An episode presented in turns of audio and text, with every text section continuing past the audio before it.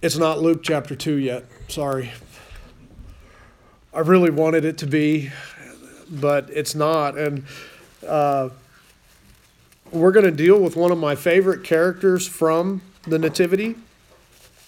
This character is in every Nativity, but he's actually not mentioned in any of the accounts of the Nativity in the Bible. We just logically assume he would be there. And we will find the, the instance where uh, this character shows up. And the, sim- the simple message of this morning is let us adore. Matthew chapter 21. I was looking at the reading list on the fridge and having my weekly freak out session with my brain because it likes to flip where we are and and looking at it on a calendar logically if we're ending on the last Sunday of the year, we're this is where we should be.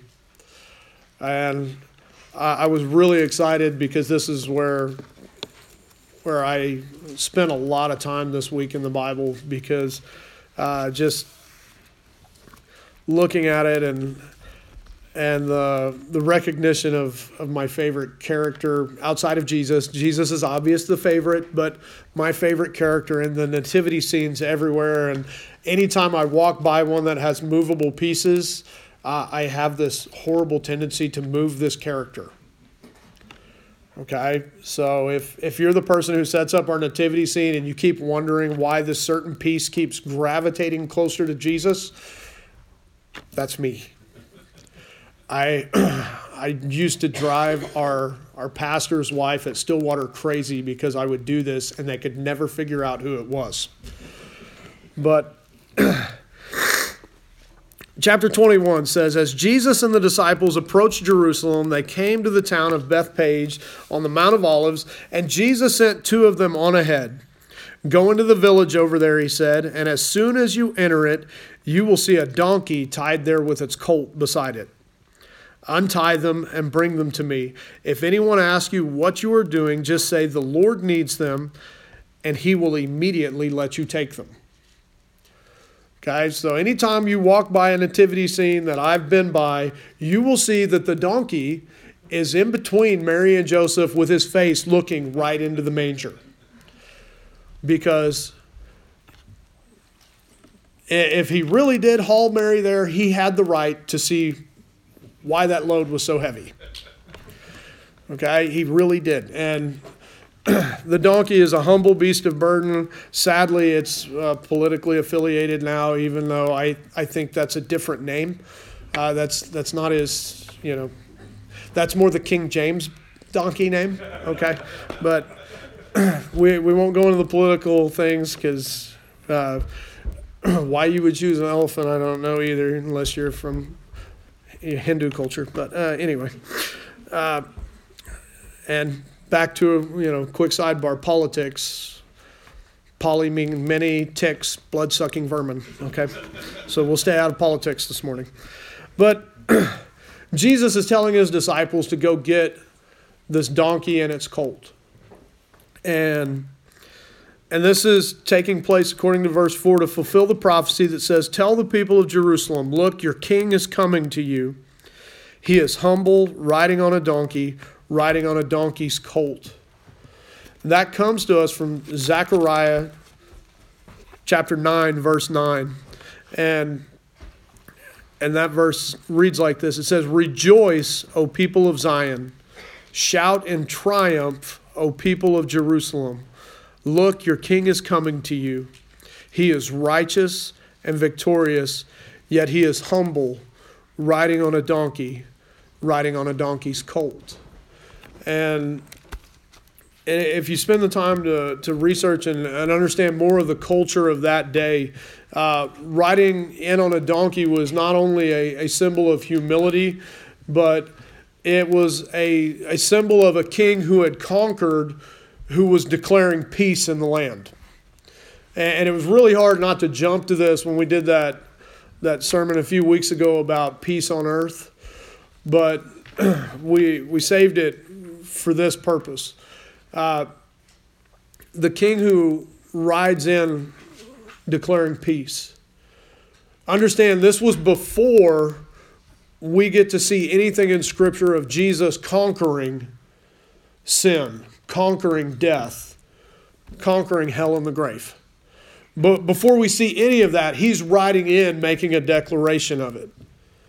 This is one of the, the greatest pre fight speeches of all time.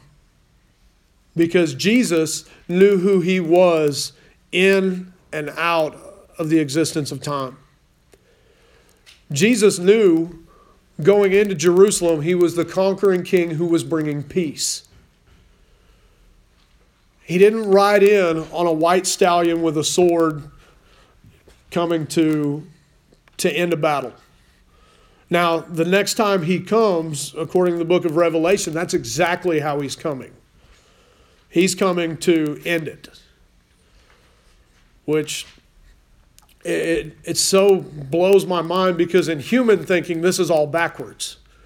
He should have just came on the white horse the first time and ended it. But if he ended it there, how many of us would spend eternity with him? He came in the right order at the right time.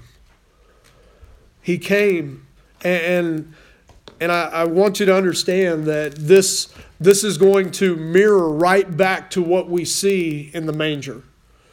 That Jesus never came with the, the worldview of, look at me, look how great I am. He never once tried to draw attention to himself. He said, the whole reason he goes, he sends his disciples to get this donkey so that he can ride into Jerusalem as a king in a time of peace, offering the, the biggest show of humility available. You know, how many real kings ride donkeys anywhere? Think of the fairy tales you grew up with. Did any king in a fairy tale or Prince Charming go riding out on his mighty burro? It doesn't fit. Jesus' whole thing here is I'm fulfilling prophecy because in Zechariah, in the prophecy that came from the Lord, I had to ride a donkey in. Or I get to ride a donkey in because uh, if you ever ride a donkey, they're kind of fun until they decide they're not going to go anywhere. Donkey basketball needs to come back to this area. Somebody make that happen donkey basketball. And my daughter is looking at my wife like, what is that? Okay, I'm just saying, donkey basketball. We probably can't do it at La Vergne. They spent way too much money on that floor. But hey, we could have it here at Gate. Fundraiser. and I'm getting some looks, so we're moving on. Uh,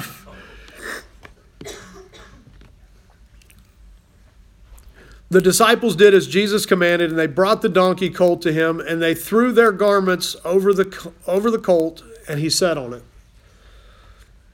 And most of the crowd spread their garments on the road ahead of him. Others cut branches from the trees and spread them on the road. Jesus was in the center of the procession, and all the people around him were shouting, Praise God for the Son of David. Blessings on the one who comes in the name of the Lord. Praise to God in the highest. And I want you to understand there's other accounts of this same moment where they're, they're shouting Hosanna. Uh, in Hebrew, it's Hashanai. And, and that is a cry of save us now. Which it's, it's almost sad when you look at it because they didn't understand. They're, they're crying out before a king who's declaring he's coming in peace. They're they're throwing, you know, their clothes, they're taking their outer robe off and lining the streets with it. And in that day, your outer garment that you wore was your identity to the world. If you go back and, and find the account of a blind beggar that is healed, I want to say this happens in Acts. He the first thing he does after he gets healed is he throws off his garment. Because that garment was his identity and it allowed him to be a beggar. he wore a specific garment that said, I'm a beggar, and he throws off that garment. And, and, that is true throughout the, the culture of the day. If you were priest, you wore a priestly robe. And you, you can go person by person and you identify them by their outer garment. So they're taking their identity and putting it under the feet of this donkey that Jesus is riding. They're submitting their identity lower than the beast that is carrying the king. You want to know what it looks like to adore somebody? Is completely laid down your identity for them. And it goes a little little further because the the ones that maybe didn't have any kind of status in life are the ones that aren't throwing their identity on the ground, but they're going to go cut branches out of the trees. And and we we all get excited in Easter because that's Palm Sunday. Well, do you know what palm branches were used for in the Middle East in this time? And, and they still are in some places to this day. They, they were used for comfort. Get out of the hot sun, you sit under the palm tree where there's shade. So they're taking their comfort, what, what provided them comfort before, and they're laying it at the feet of the king. And it's not even the feet of the king at this point, it's this one of the most humble animals out there that is bearing the king. They're taking their comfort, and for other people, it was the very roof off of their house, their shelter and their security, and they're taking it and they're laying it at the feet of Jesus as he's coming into the city. You want a different definition of what it looks like to come let us adore him. The wise men always get the credit for they traveled all this way and they presented him expensive gifts. Do you know what? They were rich. Expensive gifts didn't cost them anything. The only thing the wise men really gave up for that trip was their time, which is a valuable resource.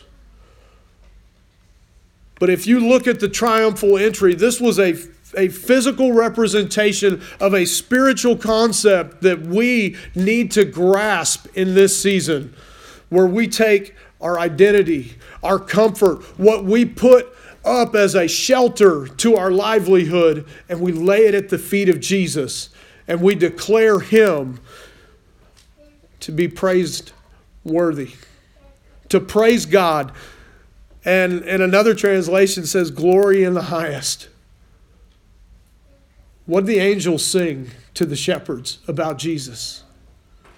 Glory to God in the highest. The, the, the thing that I'm, I'm seeing more and more this year, and I'm, I'm praising God for it every time that, that He just opens His Word, is that what you see in the Christmas story just keeps cycling back through the life of Jesus. The praise that the angels gave finally begins to come out of the mouths of people. Powerful moment there. The praise that the angels gave declaring his birth, the people finally began to declare just before his death. We as a church are called to declare them because of his resurrection. Glory to God in the highest. Do we find our identity in him? Do we find our real source of comfort in Him? Is He the one that we trust as our, our shelter, as our provider? Or are we putting it in the things of this world that are barely worthy to be the road that his donkey traveled on? There's some deep, tough stuff in this, but it's so beautiful at the same time. And Jesus continues on and and and the entire city is in an uproar as he entered. And and who is this they ask. You know i i didn't again have any idea about the music this morning. And and look how it turns out. What child is this the, the thing about Jesus, his whole life on earth, he left people scratching their head, wondering, who is this? And, at one point, he's even asking his disciples that question Who do people say that I am? And there's still a world out there today that when they're confronted with the nature of Jesus Christ through you, will ask that same question Who is this? Who is this Jesus that, that makes you love me when I'm unlovable? Who is this Jesus that, that compels you to give out of your abundance to meet my need? Who is this Jesus that allows you to walk through the darkest day of your life and you still have this peace about you? Who is this? And the crowds that were worshiping replied, It is Jesus. And they get it, they get the rest of it kind of right. The prophet from Nazareth in Galilee. Because they didn't know. I wonder if Peter, who knew by, by this point, you know, Peter has made the declaration that you're the Son of God. I wonder if Peter is trying to yell, No, it's the Son of God. I wonder if his disciples, the, the rest of them who recognized this is a fulfillment of prophecy, said, No, this is Messiah. He's not just a prophet, he's Messiah. I don't think they did. Because even though they were with him and they knew him, they hadn't found their identity in him yet. And if they had, and, and they do. They find their identity in him after his resurrection. It finally comes together. And, and that's the thing about the story of Christmas is we have to tell the whole story.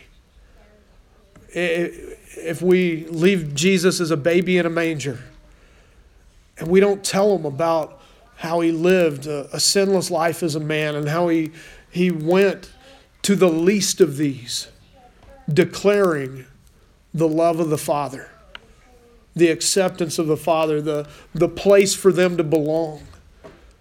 If we leave out that, that He went and He was striped for our healing, we're leaving out some of the biggest messages. Yes, it's miraculous that He was born to a virgin and laid in a manger.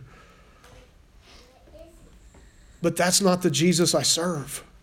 That's just part of Him.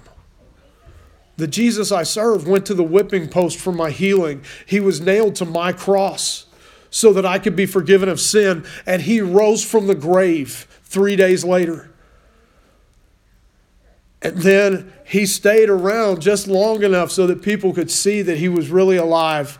And then, right in front of some of the men who would write the under the influence of the Holy Spirit, the New Testament to help us to know Him in an intimate way. He ascended into heaven. And He's sitting at the right hand of God, just on the edge of His seat, ready to come again. Because He's not going to come as a baby. I, I can picture it in my mind. You see the old westerns where the guy takes off running and just mounts up on his horse, jumping off the ground. I mean, cowboys in the Old West had the best vertical leaps ever. I, I can see Jesus just looking through the throne room of heaven out towards wherever the stable is because they got horses. They're in Revelation. They got them. Can you imagine how Jesus, when, when God the Father says it's time, I can see him sprinting through the halls of heaven to go get on his horse. And, and that horse is not going to get to walk. He's going to spur it, and here he comes.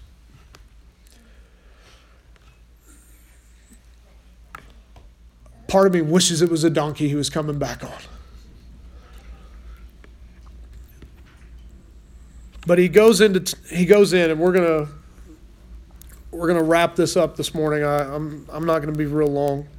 Uh, he goes in and he enters the temple and he begins to drive out all the people who are buying and selling animals for sacrifice.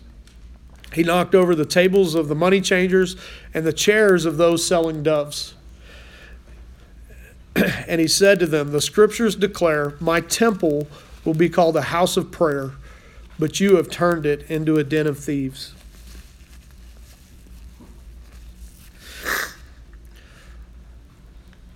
The same Jesus wants to come into our temple. And in case you're you're new to to Christianity, the, the Bible's very clear that your body is the temple of the Holy Ghost. That that Jesus desires to sit on not only the throne of heaven, but the throne of your heart. And if if we get nothing else out of this morning, when, when it comes time to adore Jesus, you're not adoring Jesus in heaven, you're adoring Jesus who wants to live in your heart. And if there's stuff in your heart or in your life that is, is clogging that up, that's a table that needs tossed. If there's a priority that you put ahead of spending time in worshiping God, spending time in prayer, spending time letting Him speak to you through His Word, that's a money changer. That, that's, that's where you've turned your relationship with God into a consumer relationship. And you were never called to be a consumer in the kingdom.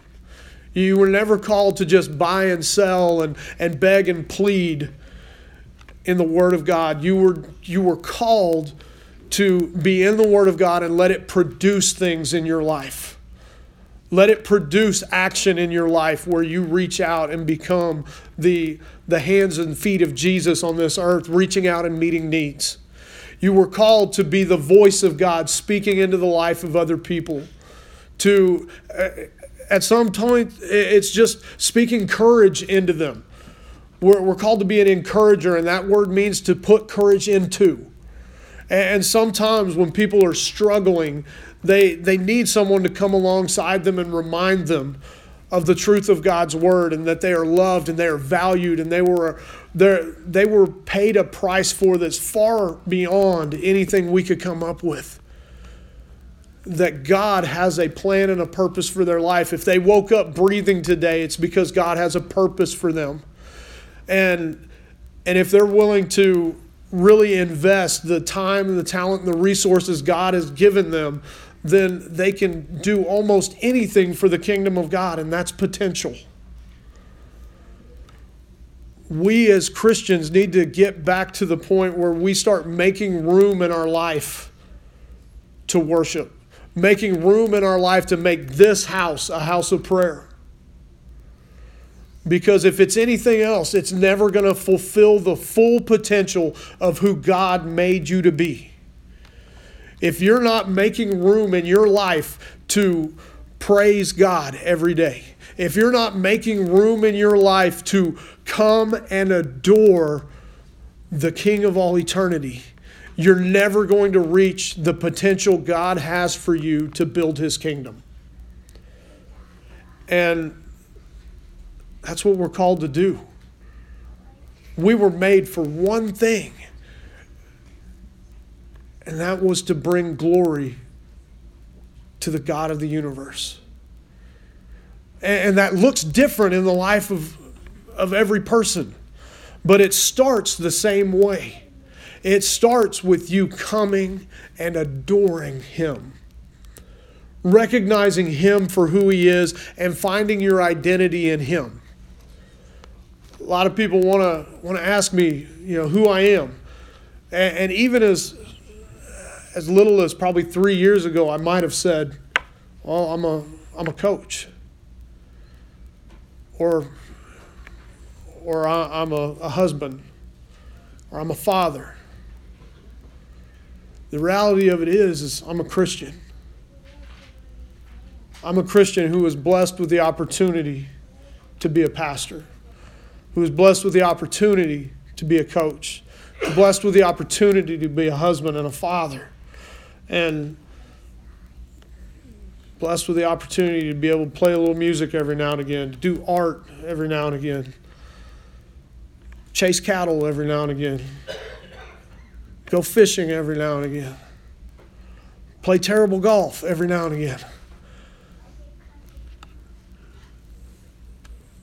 The things I do are not my identity.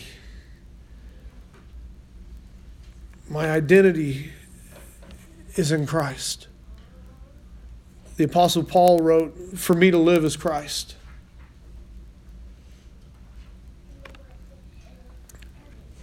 I can't help but wonder if, if Paul had got to walk with Jesus like Peter did, how different Paul would be.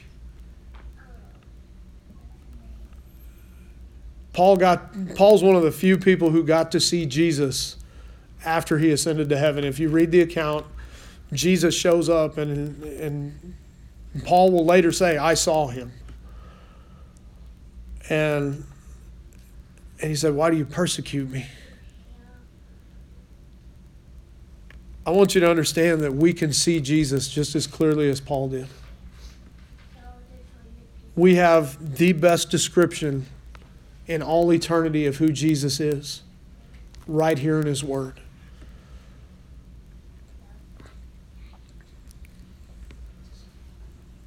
Tossing tables is simply eliminating anything that's keeping you from making yourself a house of prayer.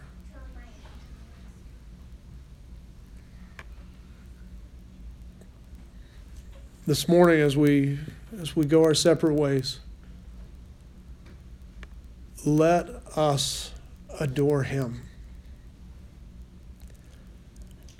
And I know you know how to do it because there's something in your life you adore, someone in your life you adore.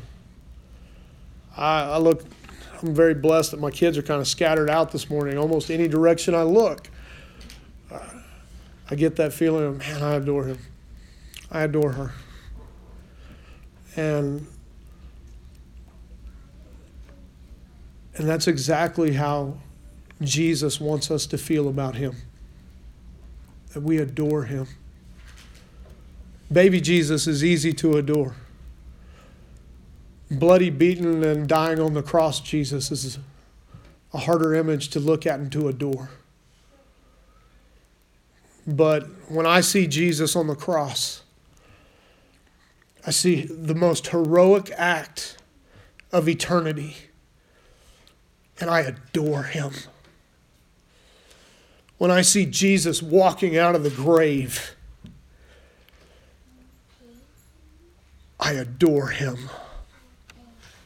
When I think about Jesus coming back on that white horse, I adore him. Glory to God in the highest. Heavenly Father, thank you for today. Lord, thank you for just a reminder that we're called to adore you. Lord, that the, the circumstances of our lives don't change who you are. There, there's nothing we could ever do that is, is bad enough that would change the fact that you died on the cross for our sins. There's nothing we can do, say, think, or imagine that will change the fact that you're sitting at the right hand of the Father and that you love us with an everlasting love. And you're the same God yesterday, today, and forever. The God who is rich in mercy and slow to anger and slow to wrath. And just like you were that baby in the manger, We're called to adore you as the hero on the cross, the victor walking out of the tomb, and the, the king who's sitting on the throne. God, thank you that this is a season for us to show the world that we adore you. Lord, to celebrate your birth, and God, as we come back together this evening, I just pray, Lord, that you would bless our time of fellowship and that, that our hearts would just be set on adoring you in the fullness of who you are. Lord, as we go our separate ways, let us adore you today. In Jesus' name, Amen.